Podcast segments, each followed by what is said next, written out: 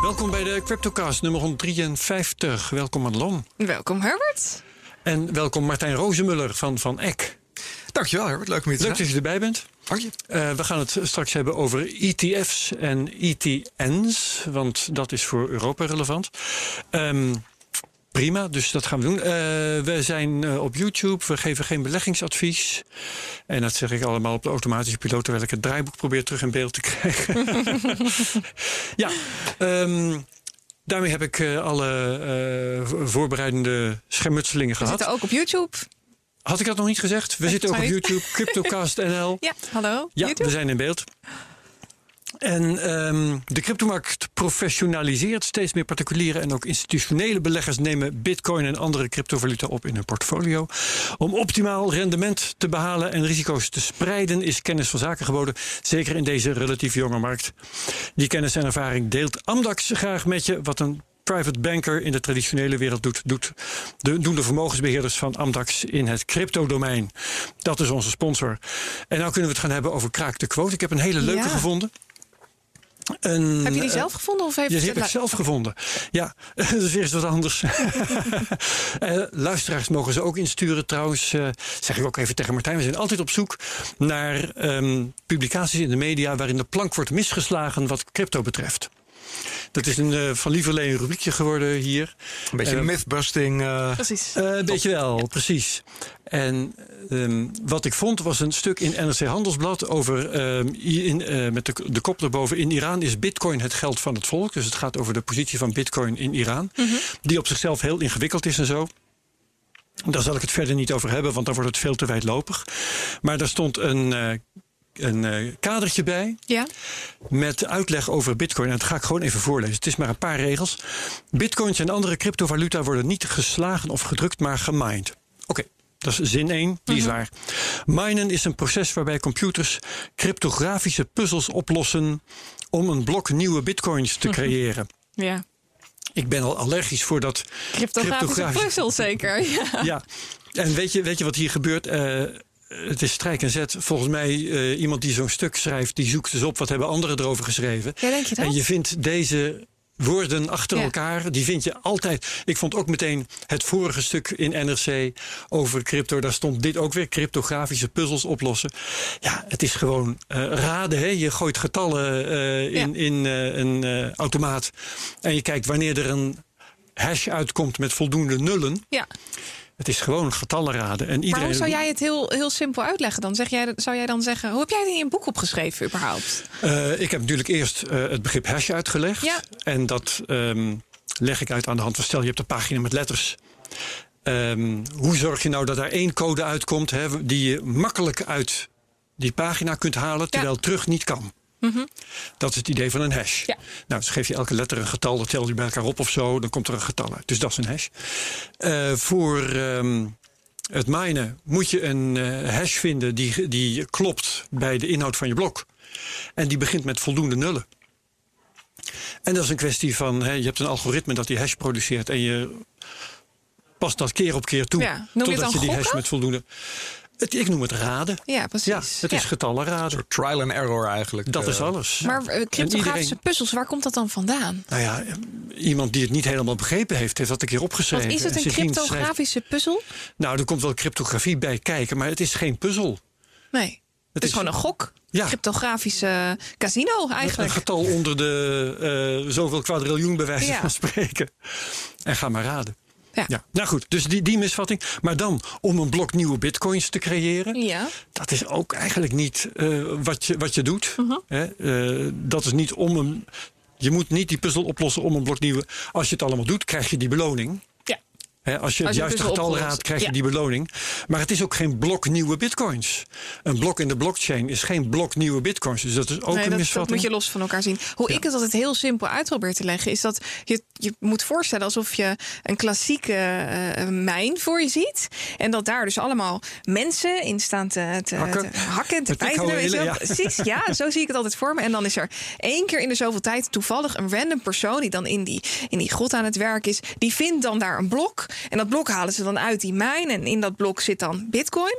En daarna, op het moment dat die Bitcoin uit dat blok gehaald is, dat die Bitcoin gaat naar boven, dat blok gaat ook mee naar boven. En dan hangen ze die blok aan de blokkenketen. En daarin kunnen dan weer allemaal nieuwe dingen gestopt worden. Zo probeer ik het altijd heel simpel uit te leggen. Dus het gaat gewoon op een treintje, op een wagonnetje. En dat gaat dan weer mee een andere kant op, zeg maar. Dus niet meer in die mijn, het zit niet meer in die mijn, maar je ketent dan dat blok vast aan de blokkenketen. Zo zie ik het altijd. Ja. Waar ik het dan niet helemaal mee eens ben, dat is het beeld dat in dat blok die bitcoins zitten.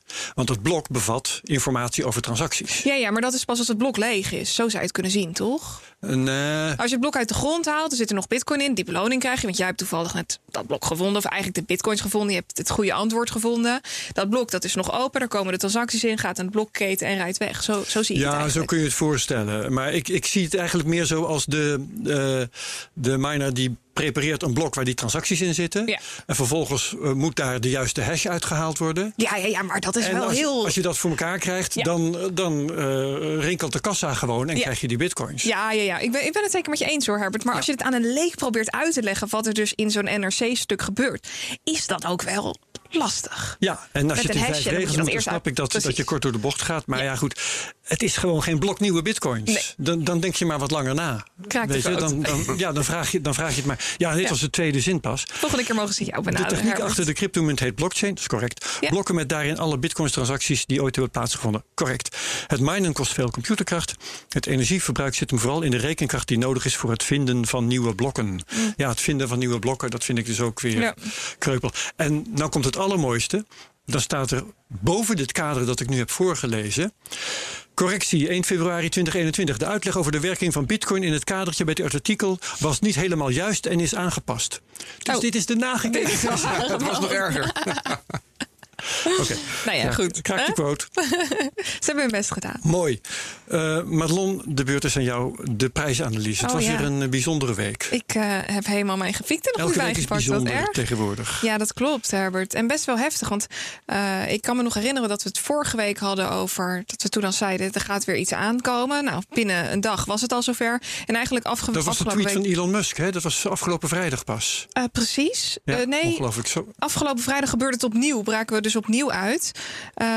De tweet was 2 weken geleden. Precies. Ja. En dat was al waarvan ik zei, we breken nu uit. Er gebeurt iets bijzonders. Maar dat zakte onmiddellijk weer in. Het zakte onmiddellijk weer in. En dat was natuurlijk ook een beetje pump en dump. Hè. Het was gebaseerd op weinig fundamenten, om het zo maar te zeggen.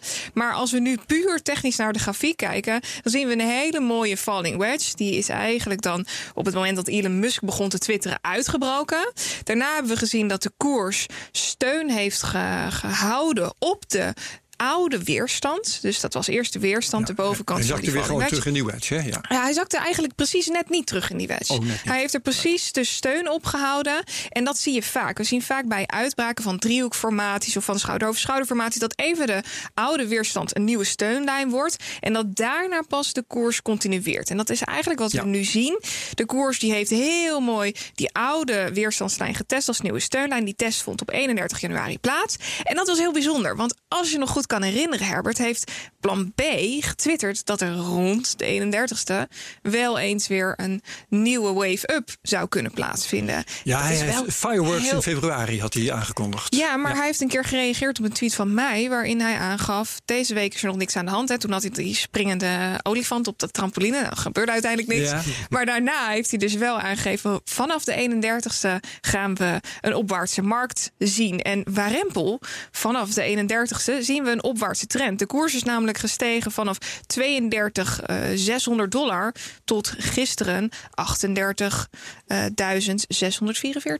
Ja. Dus dat is best wel fors. We hebben nu een dubbele top gezet, overigens op de korte termijn. De vorige top lag op 29 januari.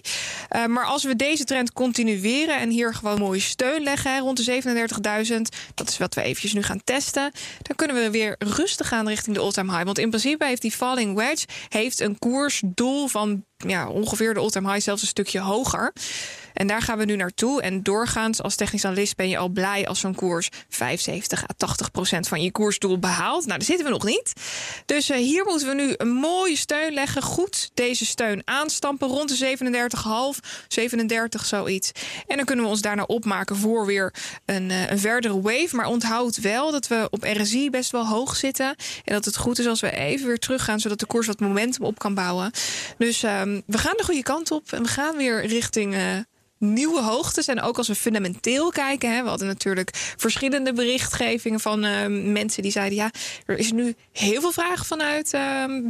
Daar zullen we het straks ook nog wel even over hebben. Ja. Die graag de markt willen betreden, maar nog niet weten hoe. Of het nog niet kunnen.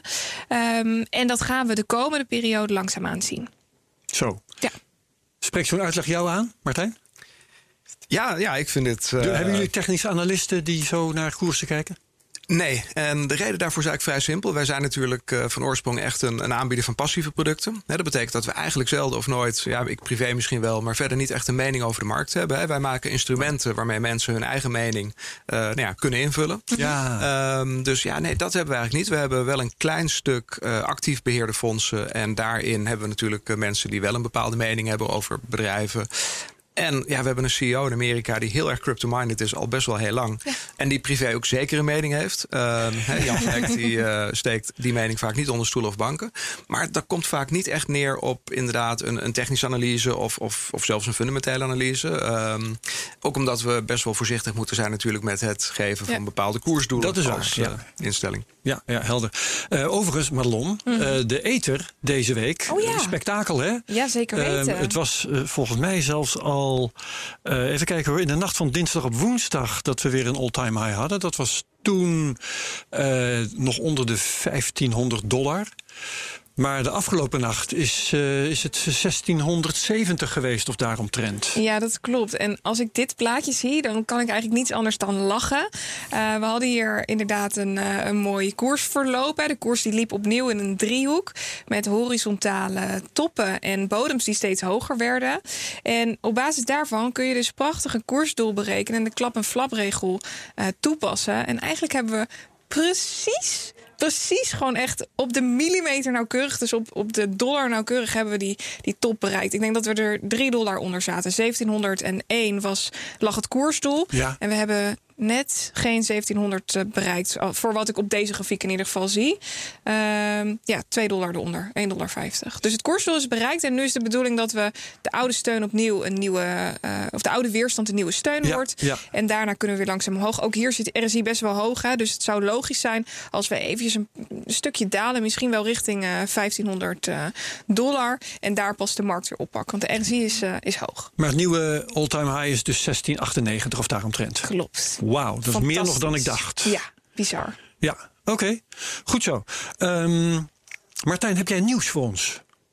Nou, het nieuws wat ik wilde delen was dat ik gisteravond op aanraden van, ik noemde hem net al, Jan VanEck, even op YouTube heb gekeken naar de conference van MicroStrategy.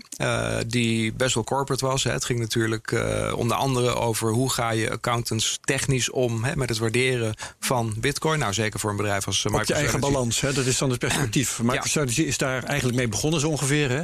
Ja. En deelt nu zijn kennis met de wereld. Exact. En voor zover ik kon inschatten was daar ook veel belangstelling voor. Werd het goed bekeken.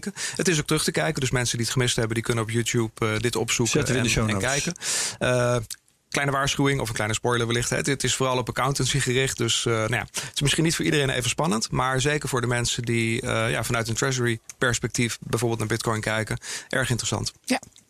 Ja. Heb je een idee hoeveel mensen samen met jou gekeken hebben? Is daar iets over bekend? Nee, eerlijk gezegd niet. Ik dacht, ik was een beetje op het einde op een gegeven moment. Toen dacht ik van, laat ik even... Toen zaten er volgens mij nog maar 1000 mensen in. Ja. Maar ik heb het idee dat dat uiteindelijk zeker ergens in het midden veel meer geweest moet zijn. Ja, als ik het eventjes met mijn video's vergelijk. Live kijken er ongeveer 1000 man. En daarna zie je dat het doorstroomt tot 40.000 mensen. Dus dat zullen een heleboel mensen geweest zijn die gekeken hebben. En daarnaast zitten er natuurlijk grote bedrijven achter met veel slagkracht. Ja. We weten nog niet precies wie er op die gastenlijst stonden. Dus wie er gekeken hebben. Maar voor zover ik heb gezien zouden het ongeveer 1200, 1300 grote bedrijven zijn geweest. En er zullen natuurlijk ook gewoon geïnteresseerde retailbeleggers tussen gezeten hebben. Ja. Maar ik ben heel benieuwd benieuwd wat hier achterweg komt. En ook of ze daadwerkelijk die stap durven te zetten om richting Bitcoin of crypto te gaan. Wellicht dat er ook nog een paar publieke bestuurders tussen zaten. Want ik weet niet of ik het onlangs bij jullie hoorde of ergens anders. Maar ik dacht de burgemeester van Miami... die wilde een deel van het overtollige geld ook in bitcoin ververen. Francis Suarez heet hij. Ja, kijk. Ja. Nee, dat loopt daar ook nog. Ik geloof niet dat ze het al werkelijk gedaan hebben. Maar inderdaad, beleggen vanuit de gemeente daar... en ook het mogelijk maken van bitcoinbetalingen voor belastingen. Ja. Dat staat daar op de agenda. Ja. Ja. Ik stel voor dat ik even de treasuries doe. Nu dit toch ter sprake komt. Ja, MicroStrategy en zo. Leuk. Ik heb weer zitten kijken. Er zijn twee nieuwe spelers. Mode Global... met 85 bitcoin, bescheiden. En Ninepoint, die zijn wat ambitieuzer, 5478 bitcoin. Ja. Verder interessant om te noemen, MicroStrategy, 295 bitcoin erbij. Voor hun heel weinig, maar toch, ze zijn nog steeds actief. En dan was er de Bitcoin Group SE, die ik verder niet zo goed ken. Die heeft 637 bitcoin gecashed. Oké. En al met al... dit heb ik vergeten over te schrijven, dat moet ik even uit mijn hoofd doen... was het saldo gestegen van 5,79% van alle bitcoin naar 5,85. Of was het nou van 5,87 naar 5,9? In elk geval achter de komma. Oké, ik zie hier nu staan 5,87 en volgens mij was het vorige week 5,85. Ja, dan is dat het 200ste procent erbij. Ietsje gestegen. Dus het is niet indrukwekkend deze week. Maar absoluut in dollarwaarde is de stijging natuurlijk immens. Ja, omdat die koers... Precies. En dat vond ik ook nog wel leuk om er eventjes bij te zeggen. Het viel me op dat het steeds langzamer gaat. Ja. De eerste maand dat ik dit in de gaten hield... we begonnen in 18 oktober op 2,95%. De eerste procent daarbij zaten we al boven de 4, was na een maand. Ja. En als je Mt. Gox even niet meerekent... want dat is natuurlijk niet een bedrijf dat heeft gekocht... is alleen ergens in december zijn die erbij geteld. Gewoon op de lijst gezet. Maar als je die vergeet... dan heeft de tweede procent 2 maanden gekost. Ja. En dus ik te denken, hoe kan dat? Ja, dus logisch... de koers van de bitcoin is nu zoveel hoger. Je moet er veel meer miljarden in pompen... Precies. Om evenveel bitcoins erbij te krijgen. Ja. En die totale waarde van die portefeuille stijgt dus ook. En wat nog ook nog goed is om mee te nemen... stel dat dit percentage gelijk zou blijven... de hoeveelheid bitcoins die in totaliteit beschikbaar zijn... worden natuurlijk steeds meer. Als we kijken naar hoeveel nieuwe bitcoins er de markt opkomen. Dus stel dat het percentage jarenlang gelijk zou blijven... betekent alsnog dat er bitcoin worden gekocht. Dat er nog meer bitcoins zijn. Dus houd dat wel in je achterhoofd. Ja. Maar toen ging ik verder nadenken... en toen bedacht ik me, Mark van der Schijs heeft hier eens voorspeld... het worden tientallen procenten. Ja, dan zijn er nog wel heel veel miljarden nodig. Ja, de vraag is ook of al die hodlers dat gaan verkopen. Hè? Want dan betekent het wel dat het ergens vandaan moet komen. Ja. Er zijn heel veel bitcoins verloren gegaan. In ieder geval, mijn bitcoins krijgen ze niet. Nou, dan wil ik nog wel eens een verhaal van. Want ik denk daar zelf iets anders over. Heb ik ook wel eens verteld, hè? Ja. Want ik vind het verstandig om op een gegeven moment toch te gaan cashen. Ja. Want wat heb je er anders aan? Ja. Hè? Goed, maar daar komen we een andere keer. Ik ben meer van de Didi-tactiek. Als ik daar een kleine toevoeging op mag doen. Ja? Wij hebben daar ook onlangs deze week geloof ik zelfs een whitepaper uitgebracht. Hè, met name inderdaad over het fenomeen dat er steeds meer institutioneel als het ware in vaste handen komt. En dat een bepaalde opwaartse druk op de prijs geeft. Hè, en een andere opmerking die ik daarbij graag maak is of je nou wel of niet wil cashen af en toe. Wij zien het heel duidelijk wel als onderdeel van een bredere beleggingsportefeuille. Ja. En een beetje afhankelijk van hoe je erin zit. Als je het op die manier ziet, dan zul je op het moment dat die bitcoin-koers blijft oplopen... af en toe wel wat moeten afbouwen. Ja. Wij hebben ooit gezegd, als je als belegger kijkt... dan zou je misschien tussen de 1% en 3% in bitcoin moeten allokeren. Maar op het moment dat die bitcoin-koers vervolgens verdubbelt... ja, dan zul je dus een beetje winst moeten nemen. Met als voordeel dat mocht die af en toe terugvallen... je dan misschien op een lager niveau weer wat opneemt. Ja. En op die manier kun je ernaar kijken en blijf je... eigenlijk wisselen tussen af en toe wat verkopen... af en toe wat terugkopen. Ja, dan heb je een strategie. Dat lijkt me heel consequent als je dat zo doet. Maar wat zeggen jullie dan tegen... ik zal hem even heel het algemeen zeggen... beleggers die redeneren... ben je gek, zoals Madelonno zegt... ik hou mijn bitcoin, want dat gaat alleen maar verder omhoog. Waarom zou ik dat uit handen geven? Nou, kijk, tegen die beleggers zou ik zeggen, ja, wat is je uiteindelijke doel? En heb je inderdaad ook andere assets? Hè? Er zijn natuurlijk voldoende mensen, denk ik, die eigenlijk helemaal niet in aandelen of obligaties of grondstoffen of vastgoed beleggen, maar puur alleen in crypto. Nou ja, onze vriend die het aan doet. Ja. Kijk, en als dat je overtuiging is, ja, dan snap ik dat je vasthoudt, omdat het enige alternatief van een stukje cashen is het dan cash aanhouden. Euro. Nou, en dat is natuurlijk heel onaantrekkelijk. Ja. Dus als dat het alternatief is, dan zou ik inderdaad zeggen hodl. Maar als het alternatief is, ik heb nog een aantal andere assetcategorieën, dan is het denk ik best slim om af en toe, en of het nou Bitcoin is die hard oploopt, of je vastgoed of je aandelen, je zult in al die categorieën af en toe moeten bijschakelen. Ja. Ja, begrijp ik. Om nog even een kleine disclaimer te maken. Het is niet zo dat ik volledig in Bitcoin zit. Hè. Mijn portefeuille is wel relatief verspreid. En dan moet je met name denken aan een beetje goud, een beetje zilver, een beetje Bitcoin. En daarin dan ook weer verspreid per exchange, een goudfonds, fysiek, een stukje online, wat makkelijk liquide te maken is. Dus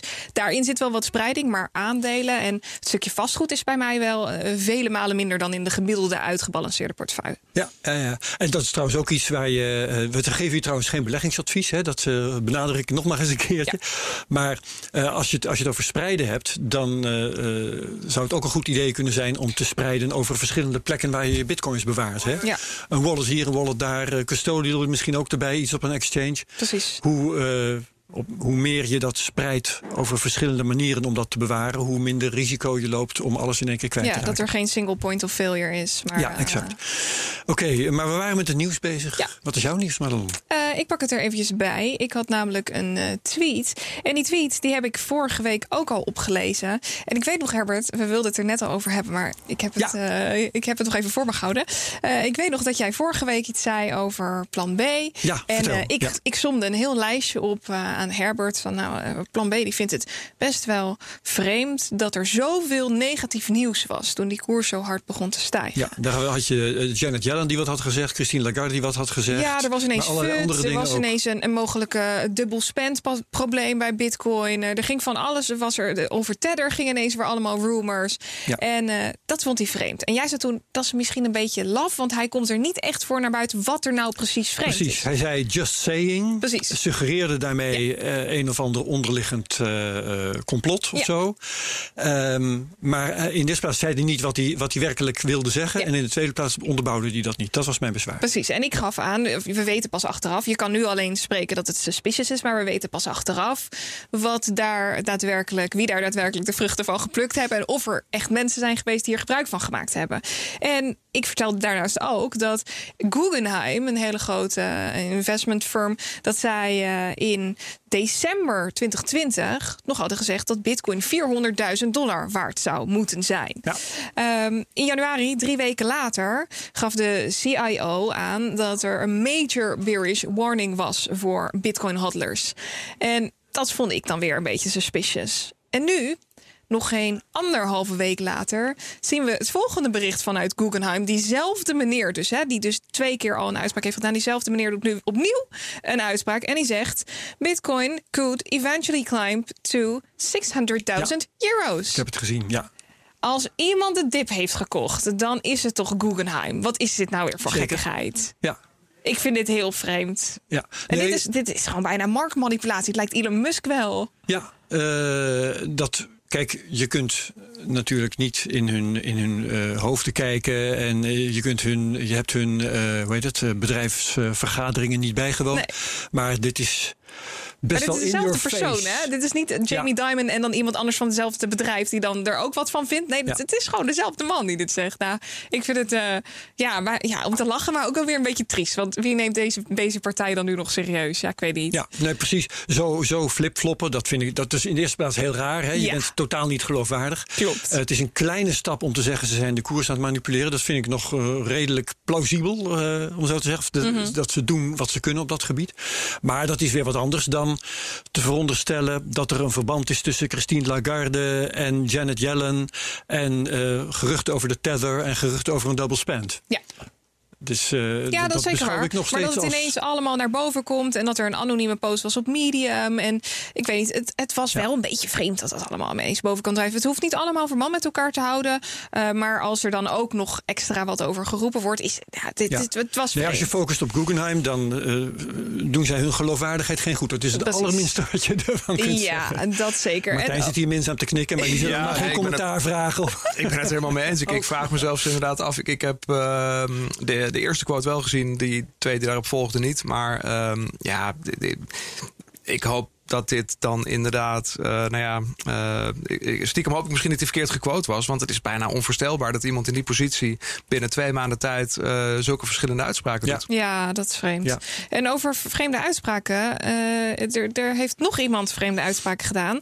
Dat is natuurlijk Elon Musk, die ineens over Bitcoin begon te twitteren.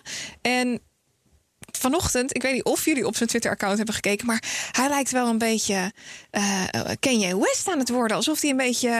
Hij zei toch dat hij voorlopig met twitteren zou stoppen? Ja, zoiets? Dat heeft hij gezegd, maar ik weet niet wat ik hiermee moet.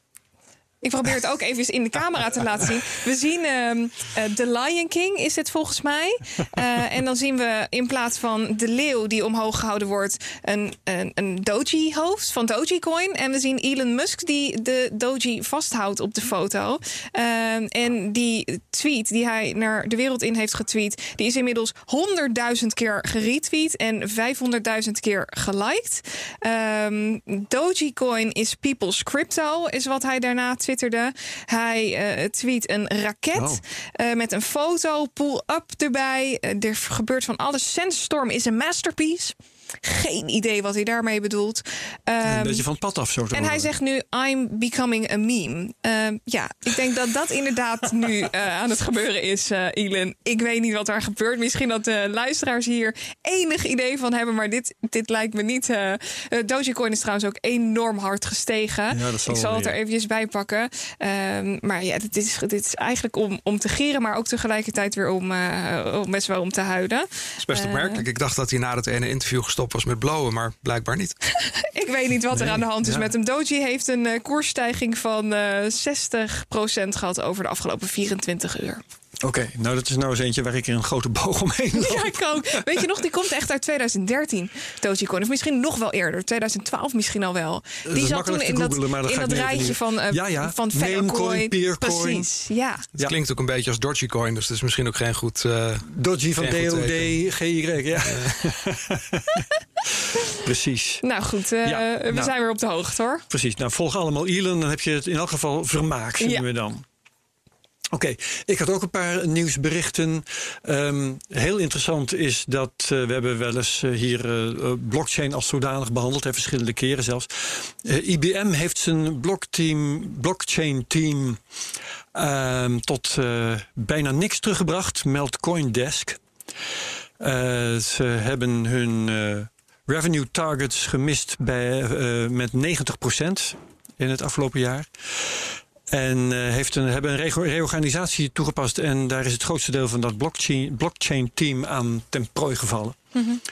Dus het is slecht nieuws voor blockchain als zodanig. We hadden het ook wel gemerkt eigenlijk. Want Liekle de Vries, die hier 1 of 2 keer is geweest, die was ooit blockchain-evangelist en heeft zichzelf herdoopt tot blockchain-realist. Ja. Rutger van Zuidam was gespecialiseerd in blockchain, maar is veel algemener op innovatie zich gaan richten met zijn webinars en zijn conferenties.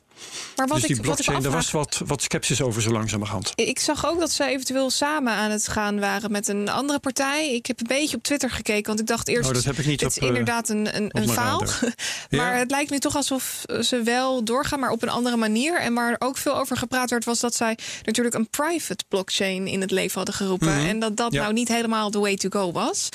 Maar goed, we moeten kijken waar dit strandt. Nee, goed, dat zijn allemaal richtingen conflicten. Hè? Ja. Hoe is het? De ene evangelist tegen de andere. Maar als zij hun blockchain-inspanningen met 90% terugbrengen, of in elk geval significant terugbrengen. Binnen hun bedrijf in ieder geval. Nou, dat is opmerkelijk, om het minste te zeggen. En verder, als je het toch over bearish news hebt, Didi twitterde daar ook al over. Mm-hmm. In India ligt een wetsontwerp om crypto maar helemaal te verbieden. Het is natuurlijk een ongoing story daar. Want tot 2 jaar geleden, als ik me niet vergis, was er een voorlopig verbod dat... tot maart. In maart 2020 is dat... beëindigd door het Hoge Rechtshof. Ja. Is de crypto alsnog weer toegestaan. En nu wil de regering Modi er toch maar weer een eind aan maken. En dat is nog lang niet het geval. Maar dat hangt daar wel boven de markt. Oké. Okay. En India is niet niks natuurlijk. Hè, met meer dan 1 miljard mensen binnen de grenzen van dat land. Maar hebben we India niet heel vaak al zien... Slipfloppen. Precies, ja.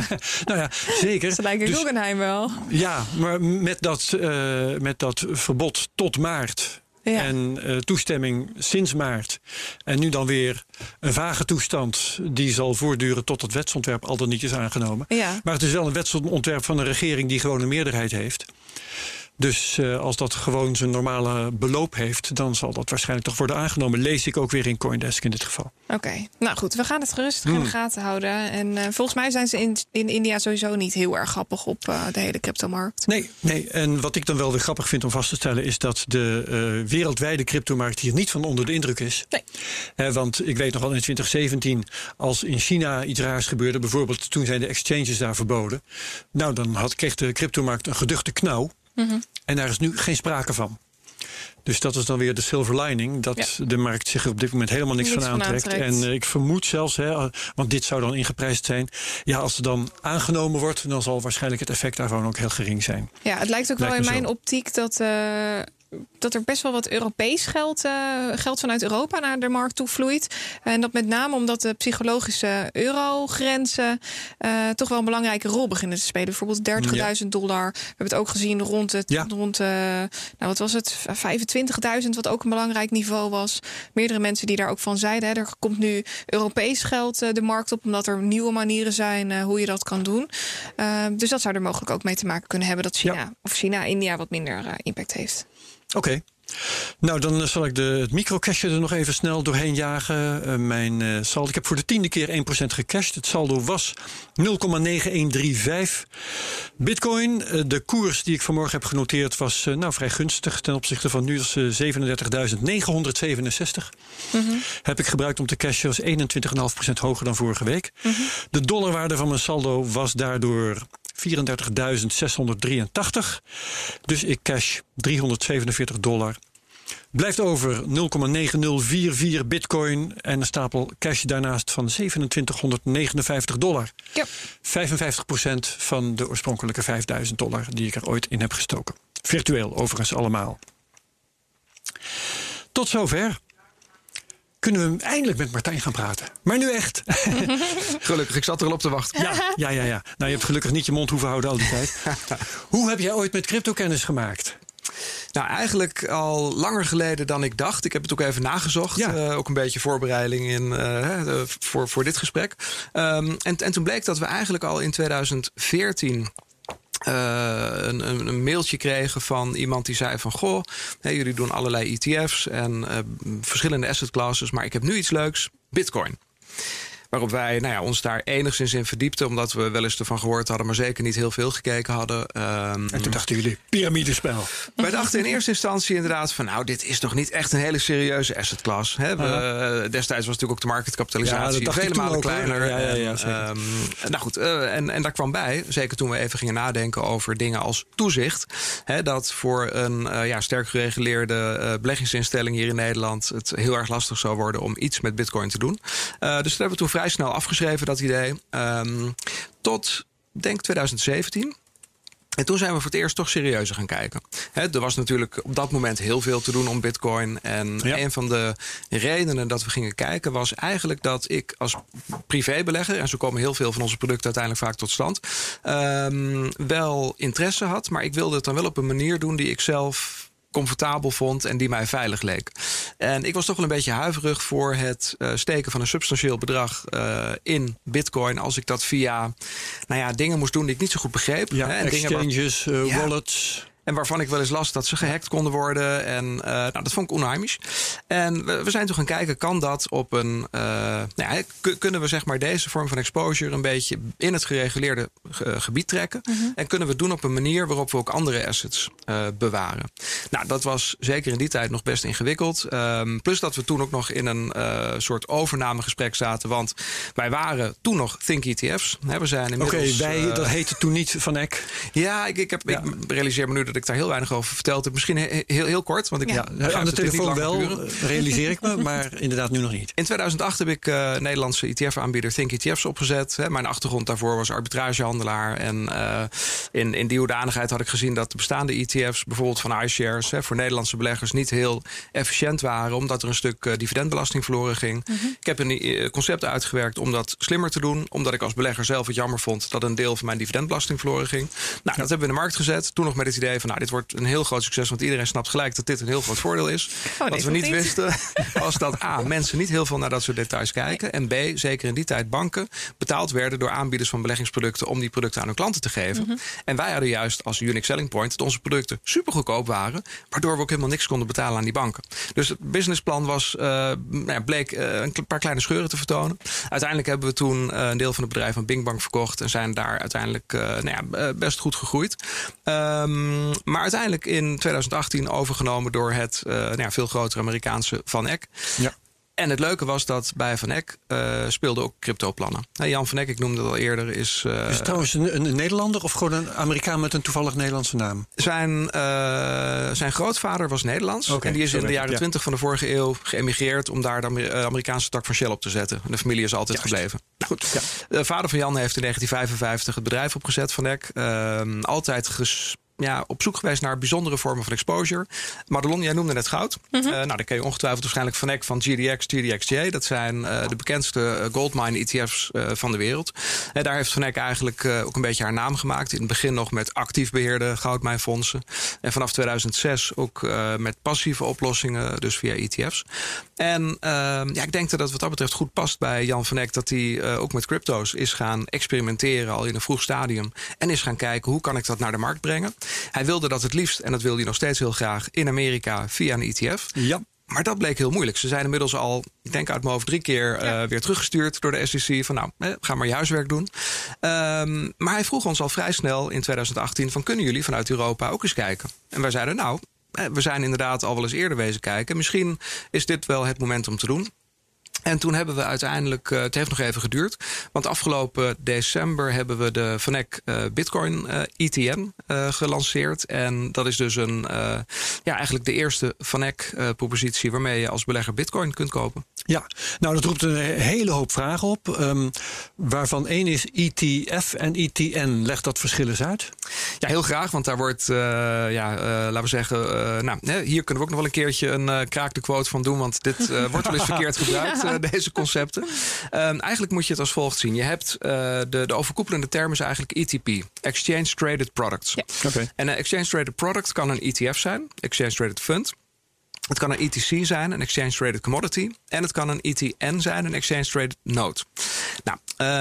Bij een, laten we zeggen, de ETF's, dat is allemaal in de UCITS-sfeer. En de UCITS-reglementen zeggen onder andere dat je voldoende spreiding moet hebben. Zeggen dat je alleen maar mag beleggen in onderliggende waarden met een ISIN-code. Mm-hmm. En dat sluit eigenlijk al vrij snel uit dat je een Bitcoin-ETF gaat maken. Want Bitcoin heeft geen ISIN. Dat is één ding. Plus dat je geen spreiding hebt, want je krijgt alleen een Bitcoin. En even heel simpel gezegd, wat merkt een consument van die 3 verschillende producten, om het zo maar te zeggen? Nou, laat ik dan met name de ETF en de ETN er even uithalen. Ja. Kijk, het mooie van de ETF is dat die beursgenoteerd is en een liquidity provider, of vaak meerdere liquidity providers, kent, waardoor de arbitrage mogelijk is. Dus je krijgt niet, zoals in sommige gesloten fondsen, dat er een enorme premie of een enorme discount ontstaat. Hè, want de waarde van het product is volledig duidelijk. Hè. Laten we de AIX nemen als makkelijk voorbeeld. Hè, de liquidity providers, maar ook andere handelspartijen, kunnen precies zien wat er in die AIX-ETF zit, namelijk precies de aandelen van de AIX. Dan kunnen die waarden dus ook exact uitrekenen. En op het moment dat de ETF dus ten opzichte van de onderliggende aandelen iets te duur of iets te goedkoop wordt, krijg je arbitrage. Dus een heel transparante manier van prijsvorming, waarbij je ook niet afhankelijk bent van ons als aanbieder. Nou, normaal gesproken is bij notes het probleem dat ze door een instelling worden uitgegeven. Het geld wat je investeert staat ook op de balans van die instelling. En de instelling is jouw tegenpartij. Waardoor er, zeker als het af en toe spannend wordt in de markt... er is geen arbitrage mogelijk. Je bent een beetje overgeleverd aan degene die de nood maakt. Ja. Wij vinden dat als ETF-aanbieder geen goede zaak. Dus wat we eigenlijk gedaan hebben... is we hebben voor deze ETN... hebben we een aparte entiteit opgericht, een juridische entiteit... in Liechtenstein, omdat daar hele goede crypto-regelgeving is. En Liechtensteinse entiteit... is eigenlijk vergelijkbaar met onze ETF-NV zoals we die in Nederland hebben. Namelijk, die staat volledig los van onze bedrijfsvoering. He, dus de belegger staat weliswaar op de balans van die uitgevende instelling. Maar die uitgevende instelling heeft geen verplichtingen. He, dus als wij als bedrijf iets heel doms zouden doen en in problemen komen... dan is het bezit van de belegger nog steeds veilig. Ja. Kijk, ja. En op die manier durf ik eigenlijk wel te zeggen... dat ondanks dat het een ETN heet... gedraagt hij zich zoals een ETF zich zou horen te gedragen. Ja. Hij wordt op de beurs verhandeld. Er is arbitrage mogelijk. De partijen weten precies hoeveel erin zit aan bitcoin... en wat die waard zou moeten zijn. En zou er een kleine premie ontstaan of een kleine discount... dan wordt het weggearbitreerd. Plus dat je dus niet afhankelijk bent van ons wel en wee. Want op het moment dat wij in de problemen zouden komen... dan is die entiteit nog steeds... die staat los van ons. Bij een ETF zou dat niet losstaan? Ja, bij de ETF ook. Okay. Maar bij een nood normaal gesproken niet. Ah, zo. Want een noodprogramma wordt meestal door een bank... of financiële instelling uitgegeven om funding op te halen ook. Ja. Ja. En kijkend naar de ETF versus de ETN... merkt een klant die dat product aanschaft... merkt die daadwerkelijk verschil? Want jij gaf net al aan, er moet eigenlijk een ISIN-code zijn voor zo'n ETF. Ja. Dat is er niet bij Bitcoin. Wat merkt een klant daadwerkelijk voor verschillen tussen die twee? Het enige wat de klant zou kunnen merken... is dat niet alle banken en brokers zo'n nood... en zeker niet als er bitcoin in zit, gelijk opnemen. Mm-hmm. Maar het grote voordeel is wel... en dat zou zelfs voor banken moeten gelden... sterker nog, ik heb verschillende private bankers gesproken... die dit inderdaad een voordeel vinden. Kijk, die nood heeft natuurlijk wel gewoon een ISIN-code. Ja. Die nood is wel zelfs ook eligible voor andere usage-producten. En die nood stelt de bankier in staat... om voor zijn klant bitcoin te kopen... terwijl hij dat vroeger niet kon. Hij kan niet voor zijn klant de wallet openen. Dus het haalt een heel stuk van de mensen die potentieel geïnteresseerd zijn in bitcoin over de streep. Want het is ook echt een heel stuk veiliger als je niet zo handig bent online om het op deze manier te doen. Ja. En het heeft als voordeel dat jouw, of het nou je vermogensbeheerder is of je private banker of een financieel adviseur, die kan het allemaal dus op één rekening administreren. En die kan jou ook helpen om die assetallocatie te bewaken. En om te voorkomen dat je misschien heel enthousiast wordt als het hard omhoog gaat en misschien meer wil kopen. Ja. Maar ook om je te helpen niet al te veel in paniek te raken als het af en toe eens terugvalt. Ja. Want uiteindelijk heb ik de afgelopen 10, 12 jaar geleerd, de psychologie toch vaak de grootste vijand van de belegger. Ja. En of het dan om aandelenbelegging gaat of om bitcoin, dat maakt niet zo fluit. En als je dan kijkt naar die twee producten, die ETN is in feite bijna hetzelfde als de ETF, als ik het goed begrijp. Ja. Maar waarom wil men dan toch heel graag de ETF? Want VanEck die heeft meerdere malen een aanvraag ingediend bij de SEC... die dan aangeeft, het wordt hem nog niet. Maar waarom blijft VanEck dan bezig met het aanvraag van die indienen van die aanvraag? Voor een deel is ook dit psychologie. Ja. De ETF heeft natuurlijk toch een hele klinkende naam. Ja. En zeker in Amerika veel gangbaarder dan een nood. Ik moet je in alle eerlijkheid nu zeggen... dat ik niet eens zeker weet of noods in Amerika mogen bestaan. Mm-hmm. Dat is de voornaamste reden. En we merken het ook in Europa wel... dat die ene letter verschil... maakt voor sommige bedrijven dat ze hem dus inderdaad niet of minder makkelijk toegankelijk maken voor hun beleggers. Terwijl als je goed onder de motorkap kijkt, is het eigenlijk hetzelfde product. Ja. En wat zijn de redenen, want het is nu voor de derde keer ingediend of al 3 keer eerder ingediend. Give or take, ja. Give or take, precies. Om wat voor redenen is het tot nu toe afgewezen? Ik moet je zeggen dat ik niet van al die aanvragen de exacte afwijzing ken. Wat ik wel weet overigens is dat eigenlijk mogen we niet zeggen afgewezen. Hoe het namelijk in Amerika werkt is dat je dient die aanvraag in.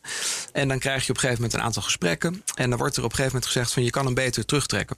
Ze wijzen hem niet af, maar ze geven de suggestie dat je beter... Dat bespaart je de schande van het afgewezen worden. Ja, dat is wellicht hoe dat werkt daar. Ik weet niet precies hoe dat zit. Maar in ieder geval, hij is nooit formeel afgewezen. Maar hij is wel 3 keer teruggehaald. Maar wat mij interesseert is, misschien kun je daar wat van zeggen. Ligt dat aan hoe die SEC tegen Bitcoin aankijkt? Of ligt dat aan de details van het plan? Of ligt dat, en dat is ook een mogelijkheid die ik van de week in de publicaties zag over dit onderwerp, ligt dat aan de persoon van de baas van de SEC tot nu toe, die nu de deur uit is? Nou, die naam even kwijt. In ieder geval 2 van de 3. De baas van de SEC was inderdaad nogal tegen anti-Bitcoin. Anti-Bitcoin, absoluut. Terwijl er wel degelijk 1 of 2 leden waren die wel ontvankelijk waren voor in ieder geval het idee, die daar best constructief over wilden meedenken. Dus een van de 3 redenen was zeker deze. En die reden schijnt nu weg te zijn. Ja. Ja, de nieuwe baas die schijnt een stuk constructiever in de wereld te staan. Ja. Ik denk inderdaad dat het nieuwe van Bitcoin ook zeker niet hielp. Nee, ik denk dat bestuurders in dit soort situaties toch moeite hebben om als eerste hun nek uit te steken. Dat zie je overigens ook in Europa. Nee, binnen de verschillende Europese landen wordt er toch nog steeds verschillend gekeken naar crypto. Maar op het moment dat één schaap over de dam is, dan zie je toch voorzichtig dat er een paar volgen. Ja. Dat helpt. En zeker overigens ook iets waar wij hebben van kunnen profiteren. Omdat in Europa natuurlijk geldt dat op het moment dat je in een van de lidstaten een goedkeuring hebt voor een financieel product, dan mag je op basis van je paspoort naar de andere lidstaten. Ja. Dus dat heeft ons ook zeker geholpen. Terug naar de afwijzingen. Ja. Dus 2 van de 3 zijn zeker waar. De derde. Of het aan jullie voorstellen de structuur ligt. Ik denk op zich niet, want die structuur die is binnen een ETF natuurlijk eigenlijk vrij. Ja, dat staat vrij vast. Hey, je hebt een dat vraag ik me dan ook inderdaad af. Dienen ze nou bij VanEck en trouwens ook Winkelvos, die jongens hebben het een paar keer geprobeerd. Ja, dienen ze nou elke keer hetzelfde voorstel in de hoop dat de geesten nu eindelijk rijp zijn? Of wordt er echt druk gesleuteld aan de details van zo'n ETF? Een paar details kan ik wel iets over zeggen. Een van de dingen die bijvoorbeeld voor de toezichthouder spannend is er prijsmanipulatie mogelijk? Ja, dus op het moment dat jij jouw product koppelt aan een waardering kan natuurlijk helemaal niet. Exact. Vraag maar aan Elon Musk. Precies. Maar op het moment dat jij hem koppelt aan de koers van een financieel instrument, is het natuurlijk heel belangrijk waar die koers tot stand komt en hoe makkelijk dat eventueel te manipuleren is. Nou, bij de meeste aandelen geldt tegenwoordig dat de beurzen wereldwijd natuurlijk heel goed communiceren en dat er heel veel handelspartijen zijn die arbitreren. Dus het aandeel Koninklijke Olie in New York zal niet echt afwijken van het aandeel Koninklijke Olie in Londen of Amsterdam. Ja. Maar je zag bij Bitcoin wel af en toe flinke verschillen. Mm-hmm. Dus een van de zorgen van een toezichthouder was, en ik geloof ook bij Winkelvos was dat een van de problemen, dat op het moment dat jij een eigen exchange hebt en die gebruikt als koers voor jouw product, dan heb je misschien best de mogelijkheid om daar te manipuleren. Dan krijg je ook belangen belangenverstrengeling. Daar zou je een belangenverstrengeling kunnen krijgen. Dus dat is zeker een van de dingen waar in het begin kritiek op was. En ik denk terecht.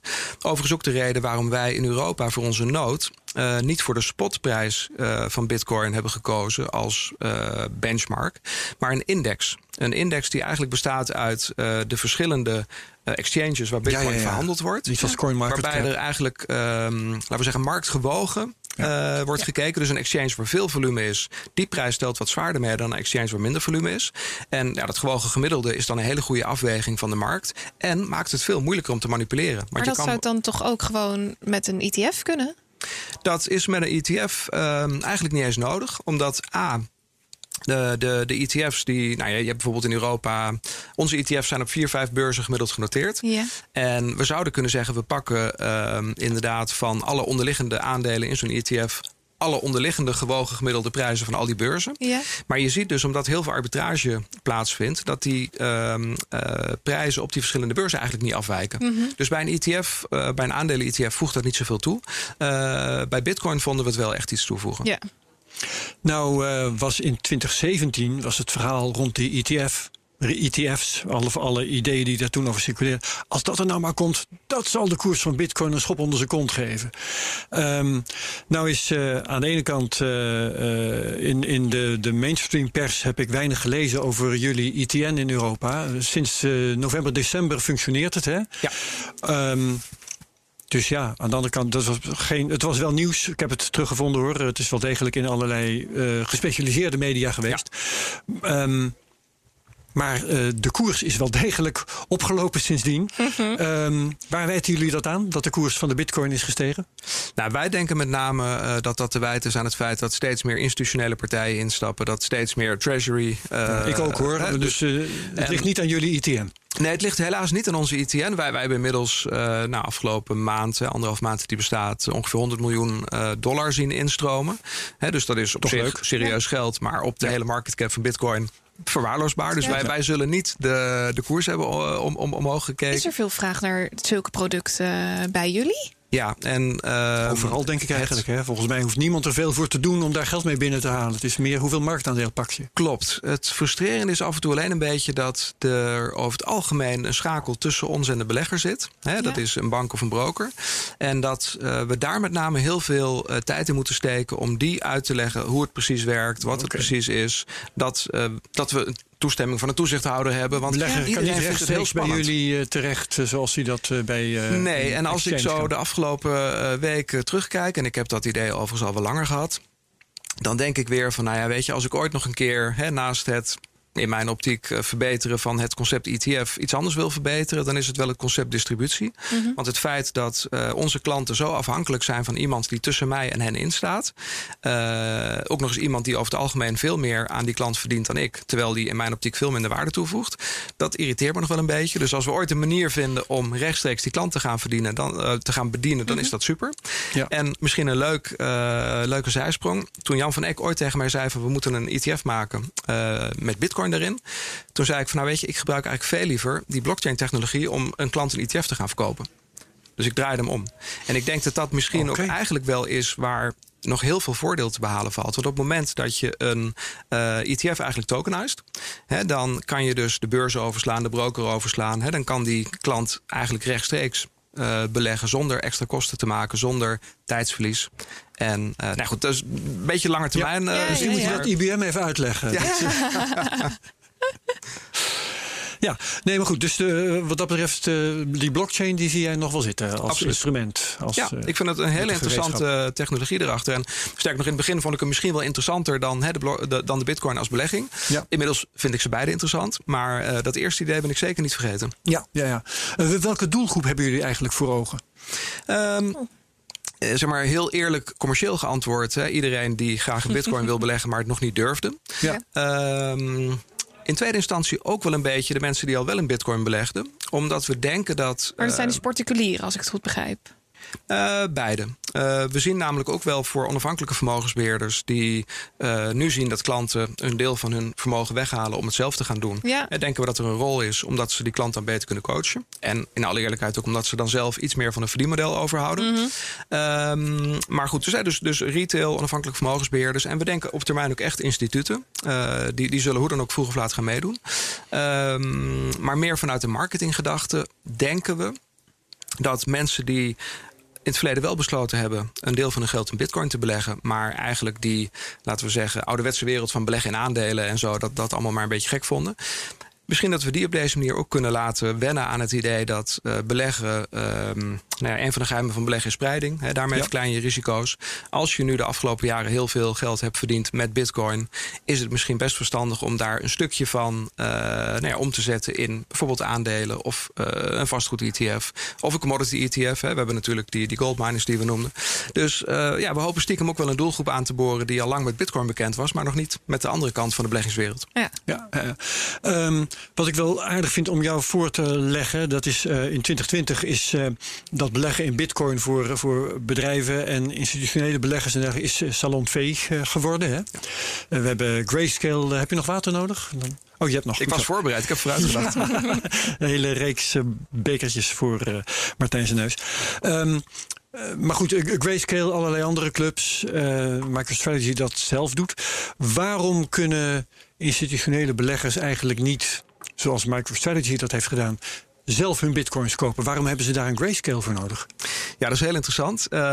Het simpele antwoord is dat voor de meeste institutionele beleggers geldt dat ze een beleggingsbeleid hebben wat ooit opgesteld is in de tijd dat bitcoin niet bestond. Waar een aantal regels in staan waar een belegging aan moet voldoen. En vaak is een van die regels dat het een ISIN-code moet hebben, dat het op een gereguleerde markt verhandeld moet worden. En dat lukt niet. En daar hebben natuurlijk de mensen achter Grayscale, maar ook MicroStrategy handig op ingespeeld door eigenlijk te doen wat wij met onze Bitcoin-nood ook gedaan hebben, namelijk een vehikel op te zetten wat dus wel een ISIN-code heeft en wat wel op een gereguleerde markt wordt verhandeld, zodat het dus opeens wel in het beleggingsbeleid van een institutionele belegger past. Ja. Wat is eigenlijk de onderliggende waarde van zo'n product? Zitten daar fysieke bitcoins in, als je het fysiek kan benoemen? En waar halen jullie die bitcoins dan vandaan? Nou, dat is een hartstikke leuke vraag die ik gelukkig voorbereid had. Nee, wij hebben inderdaad, zoals we overigens ook met al onze ETF's doen, altijd wat we noemen fysieke replicatie. He, dus bij de ETF betekent dat de onderliggende aandelen van bijvoorbeeld de AIX zijn echt in bezit van het fonds. En misschien nog wel belangrijker, die lenen we ook niet uit. Dus je weet als belegger altijd dat jouw bezit van jou is. En jij bent ook de enige die daar juridische aanspraak op heeft. Bij de bitcoin doen we dat eigenlijk hetzelfde. Dus de bitcoin ETN heeft fysiek de onderliggende bitcoins in bezit. Die liggen in Liechtenstein in cold storage. He, bij een gereguleerde digital custodian, crypto custodian. Ja. Wij krijgen de bitcoins via het creation redemption proces. He, dus op het moment dat onze liquidity providers, Flowtraders, Jane Street, een creatie doen, omdat ze op de beurs meer bitcoins hebben verkocht of meer Bitcoin ETN's hebben verkocht dan ze in bezit hadden. En dan komen ze die creatie bij ons doen en dan ruilen ze eigenlijk een bitcoin voor een ETN. En wat zij doen, omdat ze zelf ook onder toezicht staan, zij hebben een laten we zeggen, check op de herkomst van de bitcoins. Dus ze willen eigenlijk alleen zeg maar clean bitcoin bezitten. En wij eisen dat ook van ze, dat we alleen maar clean bitcoins krijgen. Zodat je een soort audit trail eigenlijk hebt. Ja. Dus we kunnen ook claimen dat bitcoins die in de cold storage in Liechtenstein liggen op naam van de ETN, die zijn schoon. Maar even voor mijn beeldvorming hoor. Want stel nou dat ik een ETN aanschaf, dus dat ik het product aanschaf als particulier zijnde. Wat gebeurt er dan achter de schermen? Hoe ziet dat eruit? Kun je ons daarin meenemen? Ja, dat is een beetje het geldrondje zou je kunnen zeggen. Ja. Hè? Dus op het moment dat je een rekening zou openen bij een bekende broker in Nederland. En de grootste twee hebben gelukkig allebei de nood op het schap staan. Dan zet je geld op je effectenrekening. Je geeft een opdracht om, en onze nood overigens die staat niet hier in Nederland bij Euronext, maar bij Deutsche Börse genoteerd.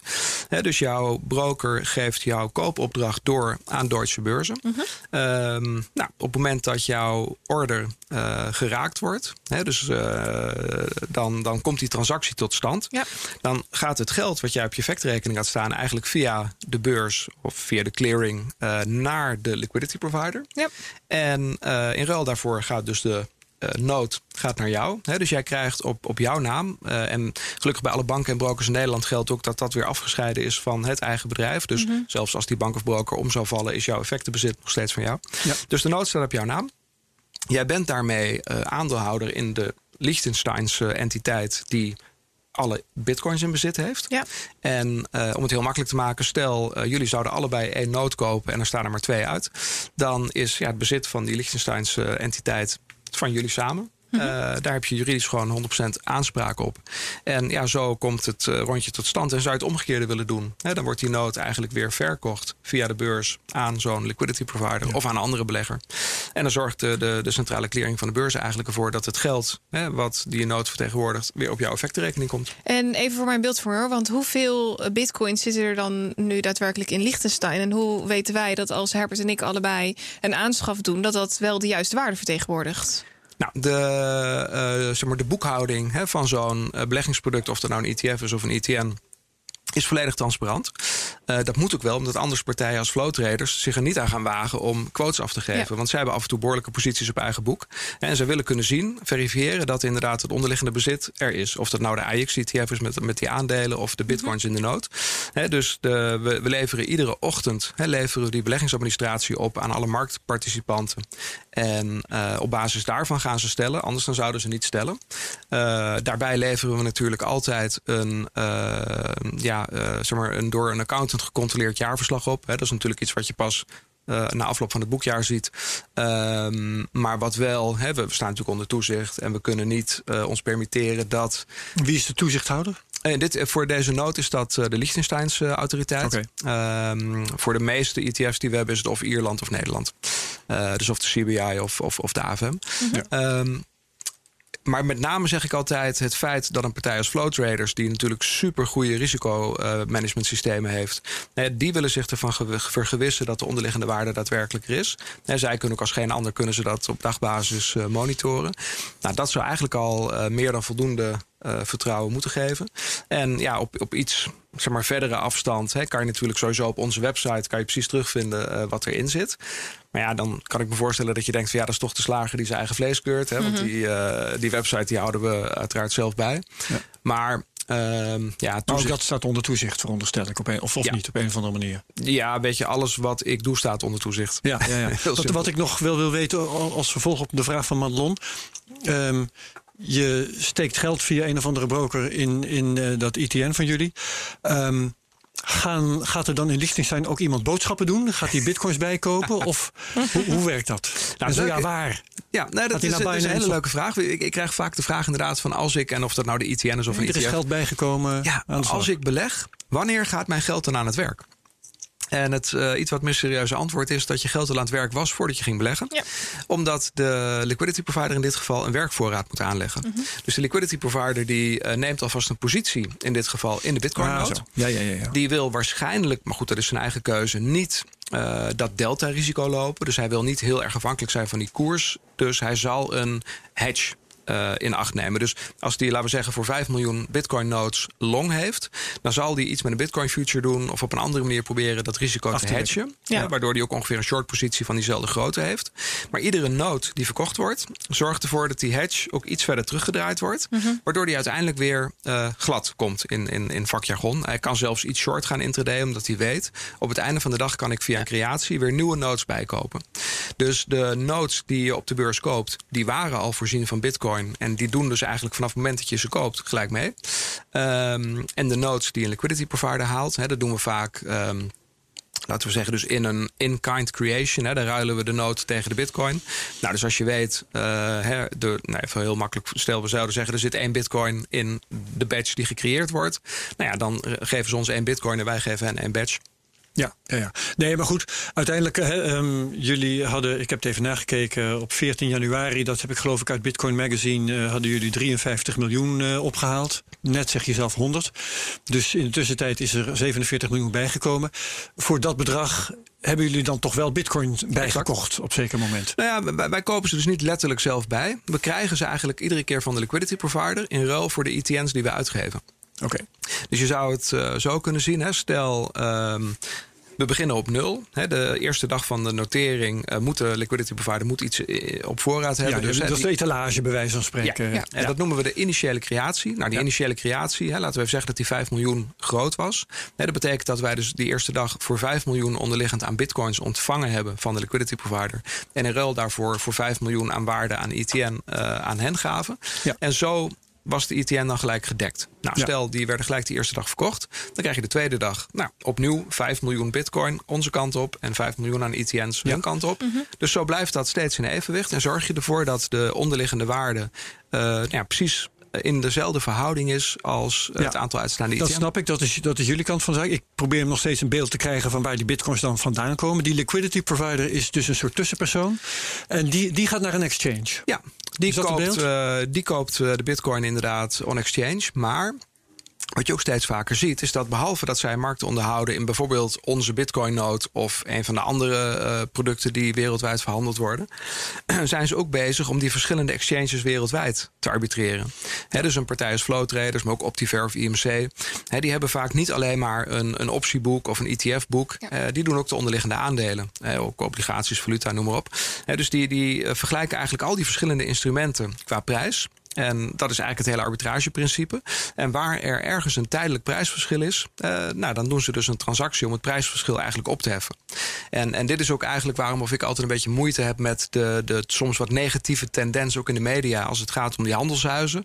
Zo van die voegen niks toe en die worden alleen maar hartstikke rijk. En nou goed, inderdaad, Optiver, Flowtraders hebben vorig jaar een fantastisch jaar gehad. Maar dat is met name te danken aan het feit dat ze dus wereldwijd al die instrumenten als het ware in balans houden. Mm-hmm. En, zeg ik er altijd bij, het is ook met name te danken aan het feit dat heel veel beleggers nog steeds hun, laten we zeggen, psychologie niet goed op orde hebben. En als het wat hectisch wordt op de markt, in paniek vaak irrationele beslissingen nemen. Mm-hmm. Nou, de handelshuizen zijn net zo rationeel als bijvoorbeeld iemand als Warren Buffett. En die blijven gewoon hun werk doen, zonder zich te veel door emoties te laten leiden. Nou, daar kan je blijkbaar veel geld mee verdienen. Ja. Als ik even op de stoel van de duivel ga zitten, hè? Op het moment dat je bitcoin aanschaft, dan kun je dat als particulier heel simpel doen door gewoon zelf bij de beurs aan te kloppen. Nou, heb je ook al het gedoe met een ledger, wat je allemaal weer veilig moet opslaan en dergelijke. Ik kan me indenken dat je daar als particulier geen zin in hebt. Maar wat je dus ook zou kunnen doen, is bijvoorbeeld naar een vermogensbeheerder in crypto stappen, daar naartoe gaan, zeggen: hier heb je mijn zak geld, bewaar jij alles voor mij. Hoe zou je deze twee, die ETN en dit, tegen elkaar afwegen? Moet ik dat dan vergelijken met gewoon een standaard belegger die bijvoorbeeld ook aandelen heeft of die al ETF's koopt? Wat voor doelgroep zou dit product geschikt voor zijn? Nou, wat ik denk is dat je hebt, laten we ze even de gewone beleggers noemen. Mm-hmm. He, die zich beperken tot aandelen, obligaties. Ja. He, daar heb je ook een aantal smaken. He. Je hebt mensen die dat helemaal zelf doen. He, die hebben gewoon een execution-only account en die kopen zelf een paar aandelen en houden dat zelf bij. Nou, die zijn met afstand het goedkoopst uit, maar die moeten zelf ook wel een beetje bij de les blijven. Je hebt ook mensen die zeggen van: nou, ik ga wel naar een vermogensbeheerder en dan laat ik het de vermogensbeheerder doen, want ik vind het spannend, ik snap het niet zo goed, ik ben misschien wel bang dat mijn emoties in de weg gaan. Ja, dan betaal je over het algemeen al wat extra, he, want die vermogensbeheerder wil beloond worden. Soms zit daar nog zelfs een soort van winstdeelsysteem op. Hè? Dat als het heel goed gaat, wil die nog wat extra. Ja, dat is met fondsen. Ja. En dan gebruikt die vermogensbeheerder vaak ook nog weer onderliggend fondsen om het in te vullen, die je ook betaalt. Nou, daartussenin is een middenweg van mensen die zegt van: nou, ik wil wel graag het zelf doen. Hè? En ik kies daarvoor, maar ik ga niet met losse aandelen of losse obligaties of losse crypto's aan de slag. Ik wil dan gebruik maken van bouwstenen, ETF's, ETN's, die in ieder geval de spreiding van mij in orde brengen. Mm-hmm. En dan hoef ik alleen nog maar die asset allocatie te doen. Ja. Nou, dat is denk ik de beste tussenweg, omdat je dan in ieder geval ook met kleine bedragen wel voldoende spreiding aanbrengt. En alles op één account kan houden, waardoor het overzichtelijk blijft. Maar goed, ja, dat moet je wel kunnen en willen. En ik denk dus ook dat voor onze noodgeld, sommige mensen zullen veel liever zelf inderdaad een wallet hebben en kunnen dat ook prima zelf. En dan is het helemaal goed. Anderen die zullen inderdaad niet een keuze kunnen maken tussen de verschillende crypto's en misschien liever bij een crypto asset manager zijn of vermogensbeheerder die voor hen die keuze maakt en dan ook het voor hen beheert. En er zal een groep zijn die zegt van: ik heb wel een duidelijk beeld en ik heb al een effectenrekening en ik zie het als onderdeel van mijn asset allocatie en ik pak dan zo'n nood, omdat ik die dan in eigen beheer heb, hoef ik niet de vermogensbeheerder voor te betalen. Dan zit je dus al bij een broker. En als ik eventjes puur de kosten tegen elkaar afweeg, want wat ik zo hoor uit jouw verhaal is dat er best wel wat partijen tussen hangen. Hè? De broker zelf, een liquidity provider, jullie. Hoe zit dat qua kostenstructuur? Is die kostenstructuur dan minder groot dan als ik bijvoorbeeld naar een vermogensbeheerder zou gaan, waar ik bijvoorbeeld 2% bewaar per jaar betaal? Ja, nou, ik denk dat per definitie is eigenlijk iedere schakel in de keten is natuurlijk een extra bonkosten. Precies. Ja. Ik zeg altijd, je moet sowieso bij de keuze van je broker goed opletten, hè, hoe je precies afrekent met je broker. Ja. En sommigen die hebben per transactie een bepaald tarief met een minimum of een aantal basispunten. Sommigen hebben een meer, laten we zeggen, abonnementsmodel, dat je per jaar een service fee betaalt. Brokers die je stukken weer uitlenen, waardoor het een stuk lager is. Maar ja, dat moet je ook maar weer net willen. Ja, en dus dat is best nog wel moeilijk. Maar ik denk als je een simpele execution-only account hebt en inderdaad even oplet dat je stukken niet worden uitgeleend, mm-hmm, dat je daar heel kostentechnisch een stuk beter uit bent dan bij een vermogensbeheerder. Maar nogmaals, dan moet je dus wel zelf je asset allocatiebeslissingen gaan nemen. En ten opzichte van, laten we zeggen, de situatie waarin je zelf bij een via een wallet de crypto's aanhoudt, vergeleken met de nood. Kijk, wij hebben eigenlijk een beetje diezelfde kostenstructuur erin. Hè? Dus de custody van de nood, daar zit hem. Dat is overigens wel een all-in fee. Mm-hmm. Dus je ziet eigenlijk de meeste nodes in Europa die dit doen, zitten rond de 200 basispunten, 2% per jaar. Ik denk als je het helemaal zelf doet, dan zul je misschien iets goedkoper uit zijn. Als je het echt zelf doet met een ledger, bedoel je? Ja. Ja, dan zit je met maker-taker. Dat is het enige qua kosten. En heb je dan nog custody kosten? Als je het zelf doet, in principe niet. Want je kan het op je eigen ledger. Dan heb je nog de kosten voor je ledger. Die kun je uitrekenen wat daar de marge voor is. €80. Ja, precies. Het valt reuze mee. Ja. Dus te overzien. Maar ja, daarmee draag je wel het risico dat als je 24 of 12 woorden kwijt bent. Of je wachtwoord niet meer weet, dat je er niet in kan. Of je inlog voor je ledger of iets dergelijks. Daar dus dat zijn veel mensen erg bang voor. Ja. Dus dat kan je eventueel afkopen. En wat betreft de liquidity provider, die verdient aan een spread. En ik denk dat de spread op de Bitcoin-note, om een voorbeeld te geven, niet veel groter is dan de spread op Bitcoin zelf. Hè? Want dit is een beetje natuurlijk hoe zij aan de achterkant ook hedgen. Ja. Dus daar valt het wel mee. En ik denk ook eigenlijk dat voor de meeste beleggers geldt dat die spread is het minst belangrijk. Omdat als je, zeker in Bitcoin-termen, hodelt, dan hoef je niet zo vaak door de spread. Hè? En dan kan je die over meerdere jaren uitsmeren. Ja. Als je wel heel actief wil handelen, dan moet je ook goed kijken naar de spread. En dan... Ja, kan het zijn dat het misschien net iets efficiënter is om het wel helemaal zelf te doen. Maar heel veel scheelt het zeker niet. Maar indirect zeg je dus eigenlijk, als je het niet doet, dan kost het je pas geld. Als je niks doet.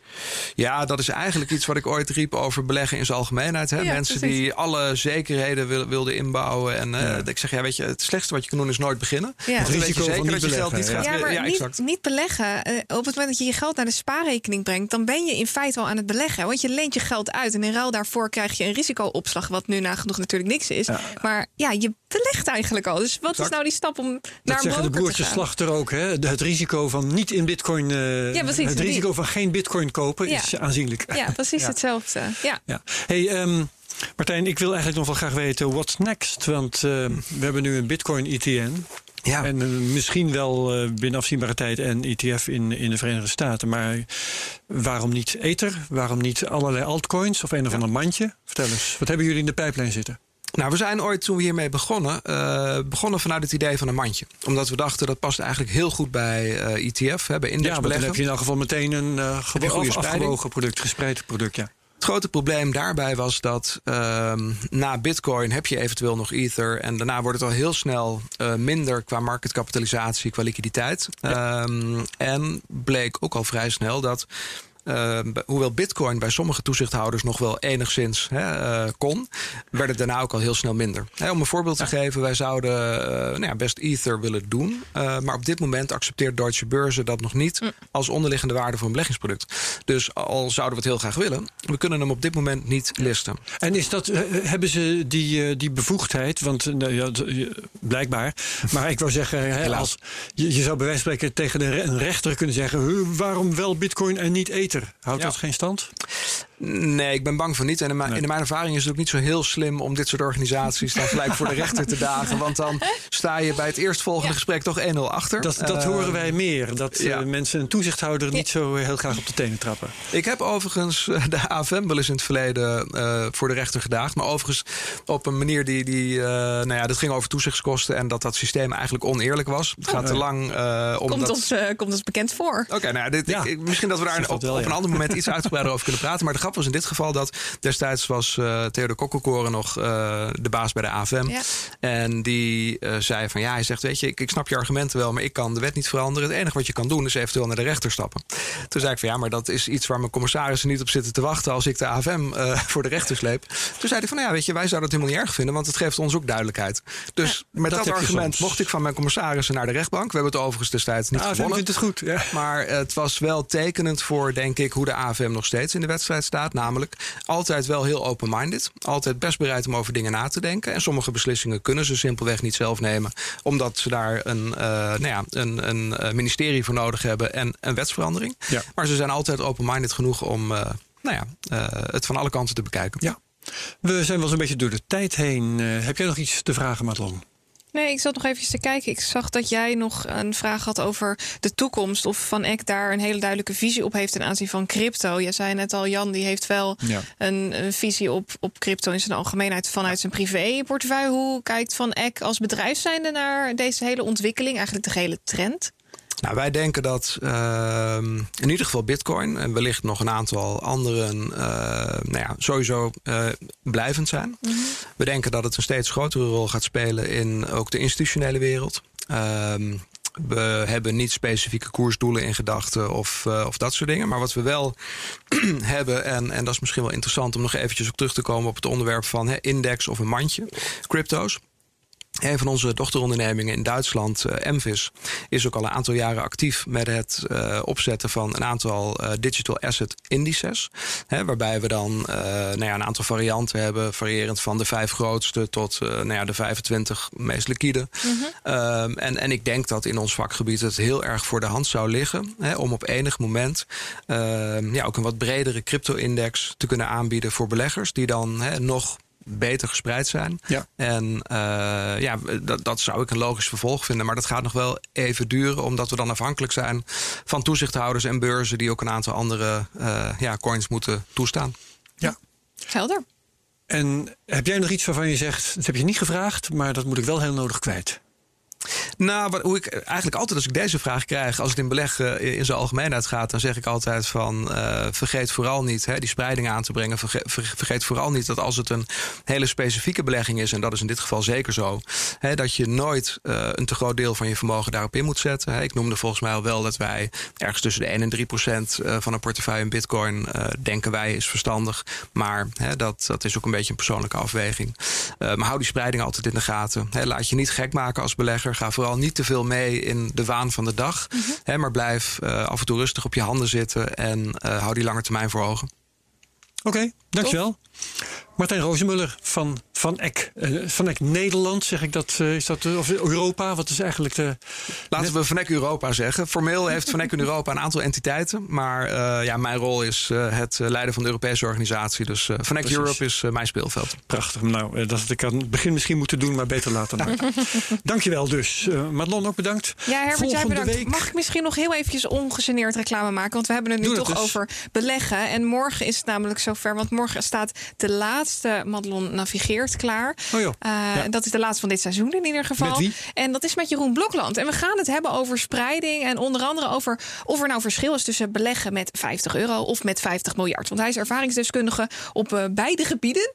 Dus daar gaan we het over hebben in de laatste Madelon Navigeert dus. Leuk, oké, goed. Waarvan akte. Volgende week dan hebben we alsnog Willem Middelkoop. We hebben hem al eerder aangekondigd. Dat heeft een hele geschiedenis, daar gaan we het nou niet over hebben. Maar volgende week dan is hij de rechter. Gaan we praten over dat boek, de Bitcoin Standaard, waar hij persoonlijk een voorwoord bij heeft geschreven. En dat hij van haven tot gort kent. Deze CryptoCast kun je propageren op Twitter. Propageren? Nou ja... Fantastisch woord. Promotie voor maken. Precies, als je het leuk vindt mag je het delen op delen.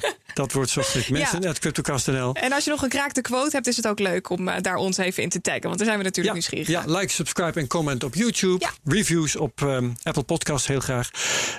Bedankt voor deze CryptoCast. En tot de volgende week. Bedankt. Bij de CryptoCast met Willem Middelkoop. Dag.